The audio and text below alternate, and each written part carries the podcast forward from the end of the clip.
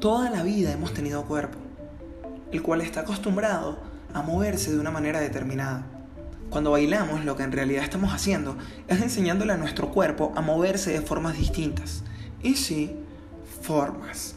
El sistema nervioso usa las neuronas para enviar mensajes desde el encéfalo a través de la médula espinal hacia los nervios ubicados en todo el cuerpo y viceversa. Ok, entonces es así como se produce el movimiento. La verdadera pregunta ahora sería, ¿qué hago? ¿Cómo? ¿Cuándo? ¿Por qué? No siempre sabemos qué estamos haciendo. De hecho, lo sabemos muy poco.